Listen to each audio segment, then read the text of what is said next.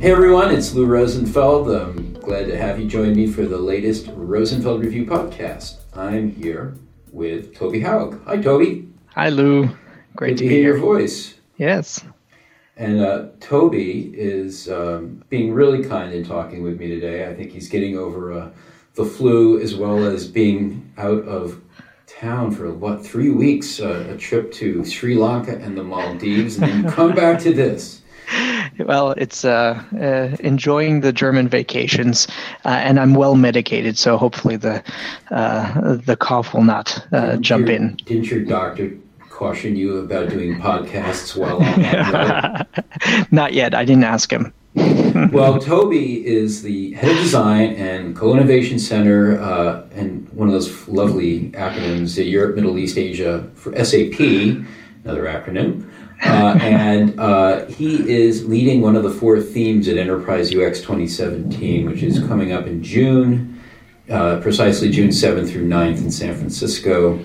I know Toby because he is uh, doing some really interesting work at SAP and, and uh, kind of is the, I guess you're the godfather of the Design and Business Network, which is looking at um, which is really a community of designers who work at mostly large organizations in Europe. And I think you're looking to um, bring that back uh, over to this side of the Atlantic. You want to talk a little bit about design and business? Absolutely. Yeah. So design and business really started um, through my own uh, journey in design at SAP. SAP also being one of those huge companies um, that some people know well and some uh, might not know at all. But we are running uh, a lot of the world's uh, big industries, companies, uh, countries, banks, you name it. Um, and it's about 87,000 people. So designing within this software company of that global magnitude was a challenge. And I realized that uh, there was a lot of power and interest um, in moving the design field forward within enterprises, and I wasn't alone in that. Um, and how important it was for me to be able to have that exchange with others in larger enterprises, fighting the same fight, uh, positioning design as a real strategic value, not just as not just as a practical tool to create products or services. And that's where design and business really started from was my own need uh, and interest to exchange. Um, lo and behold it really took off uh, so this started about five years ago and it started really snowballing. The need for exchange for uh, psychological support sometimes for having new tips and tricks uh, for creating a network where you uh, could grab speakers and uh, and and inspiration from different organizations that have a similar context became really powerful. And now we're um, uh, about 120 companies of the global uh, larger companies coming together on a quarterly basis, exchanging, learning, uh, exploring together, creating assets that we all share. And it's starting to be picked up in the US and in Korea uh, and India, sorry, and not Korea. And uh, that's really amazing to me that something that started through a personal uh, need and benefit really uh, has has been joined by so many wonderful people and inspirational uh, catalysts in their own right in their own companies. It's really fun when you basically, whether you realize it or not, are, are creating something of a platform for conversation that that then really grows and other people start to not only participate in but own. Absolutely. Uh, I wonder if you are seeing a lot of discussion about how to uh, essentially develop better and design better products and services across silos. And I ask you that because that's what we've asked you to, to moderate at Enterprise UX.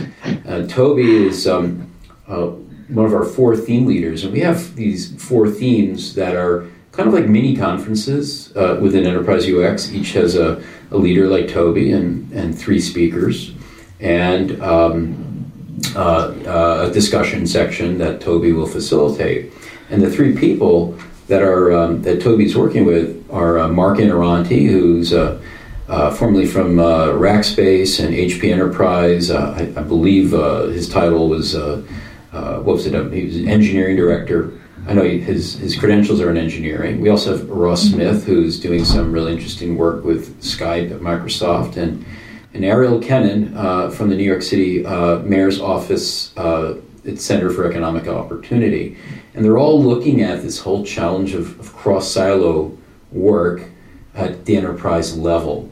And uh, back to you, Toby. Um, whether you're seeing some interesting ideas emerge from their uh, talks as they come together for enterprise UX or from the design and business community. What, is this something that is one of the biggest challenges they're facing?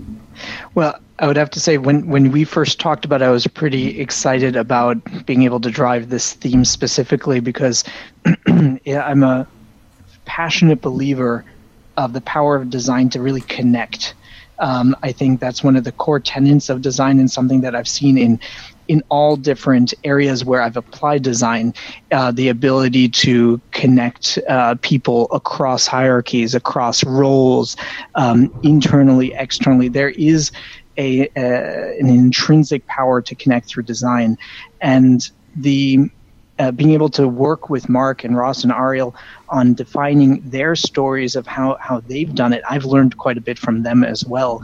And what what we're aiming towards is really to speak on those different dimensions, really speaking uh, about stories, uh, using stories, but also making concrete tips uh, and tricks on how they have leveraged uh, design to connect across silos inside of organizations also how they've leveraged design to kind of transport the empathy of customers' needs in uh, from the outside into the organization, as well as how to uh, use design to connect. Sometimes I would say foreign objects or things in situations where most of our experiences have shown that it hasn't uh, um, uh, been a strong connection, for instance, between government and the people being governed, or the serv- uh, government services and the people that they're for, how to leverage design to really uh, create connection.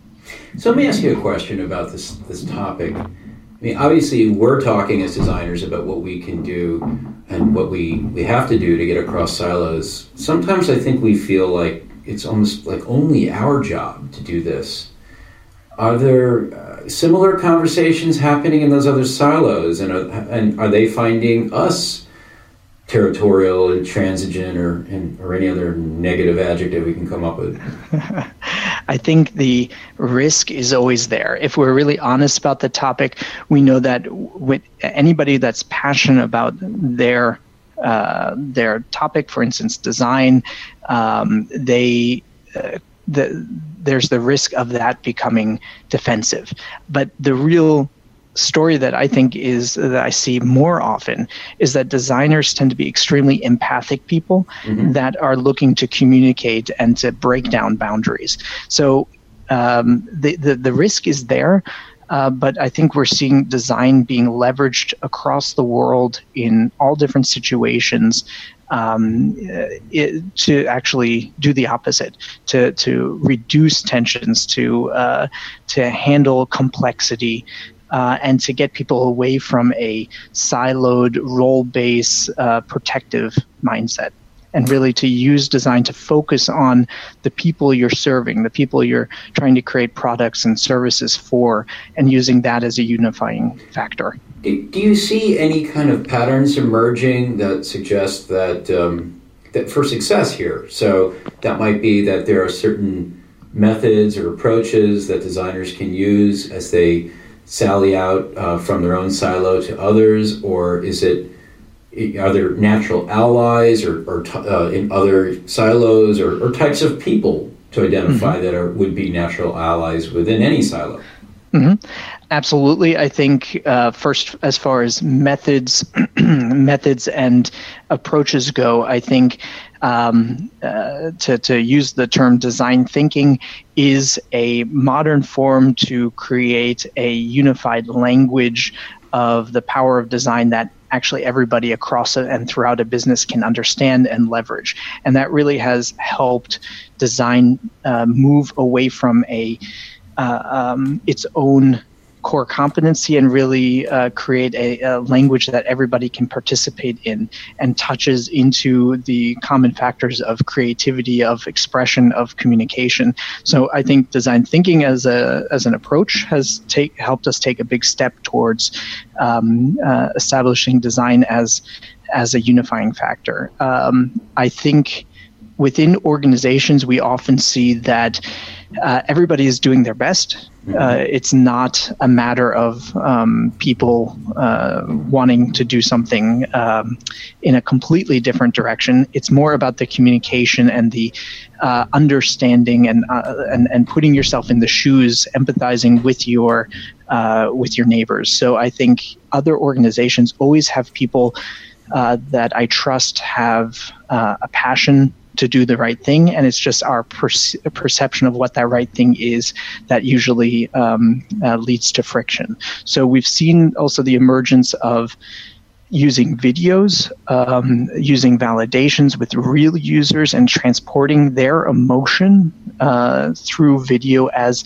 one of a, a central um, theme mm-hmm. in a lot of companies. Uh, you can transport users' needs through reports, through bullet points, through PowerPoints, um, but the use of video to really have a customer's uh, problem come to life, to have the emotion. Uh, we've seen situations where, in a room full of stakeholders and business leaders, one short video of a user gets everybody on the same page and said that's the person that we're working that's the problem we're trying to solve.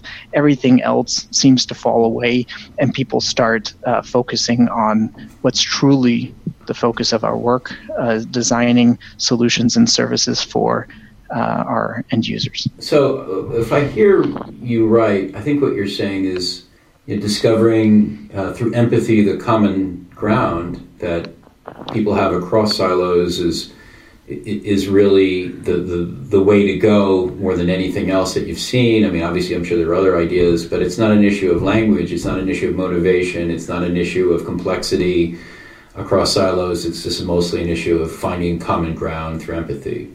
Absolutely. And I think really the emotional, the empathetic, the people centric approach that design uses really uh, is the um, uh, is the way to create that that focus.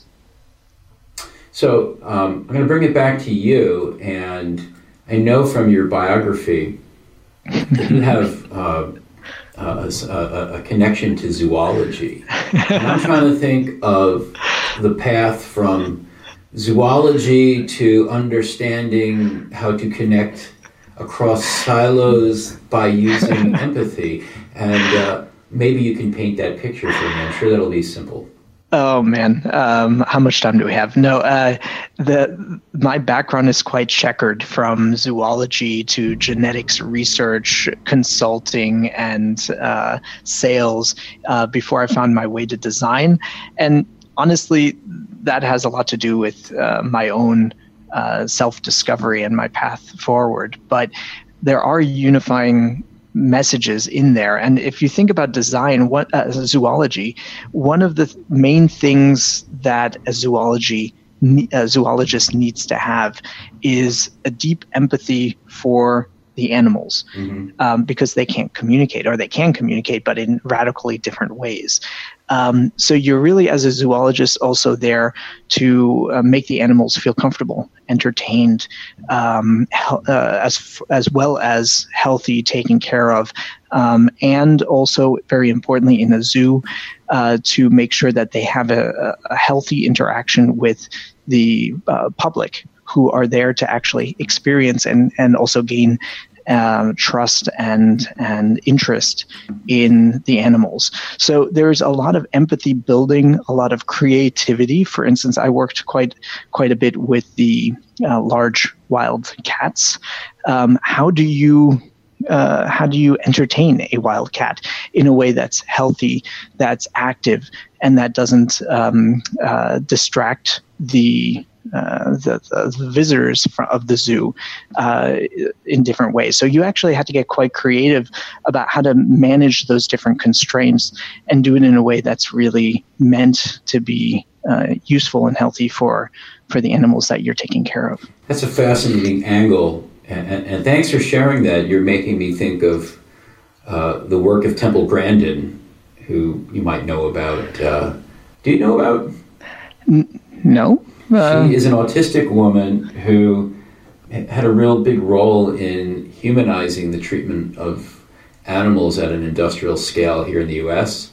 Oh, and okay. uh, because she, uh, in a way, has such empathy with animals. If I understand it, her she feels like her nervous system, as an autistic person, is more in line with that of many animals that are happen to be used for you know agricultural purposes, food Mhm. purposes. That more more in common with them than with other humans, and Wow. she's been able to advocate from that position to people who make decisions about that industry. And I know that I think she was able to, to communicate with uh, executives at McDonald's uh, in more compelling and, and believable ways uh, than uh, a lot of animal rights activists have been Mhm. because of that Mhm. background. But she talks quite a bit about empathy across species, and I love the connection you've made because that's a that's a pretty big difference of silos. And uh, all I can say is um, when we um, are uh, when we do have first contact with alien life forms, I want both her and you there to make sure we don't screw up. Toby, how, well, that uh, that would be an interesting next step in my on my CV. That's good. Yes, uh, well, well, let's make that happen. Toby Haug, thank you for joining us. Toby is, uh, uh, again, one of the theme leaders at Enterprise UX 2017 in June in San Francisco. Go to enterpriseux.net to learn more. And uh, Toby does great work for SAP and for the Design at Business Network. How can we learn more about Design at Business? What's the URL? Uh, pretty simply, uh, all in one word, design at business.com. Um, and there you can sign up for newsletters and uh, be involved in our growing community. And Lou, I wanted to say thank you for the opportunity and to all the uh, listeners. Looking forward to meeting everybody in person at the event. Thanks, Toby.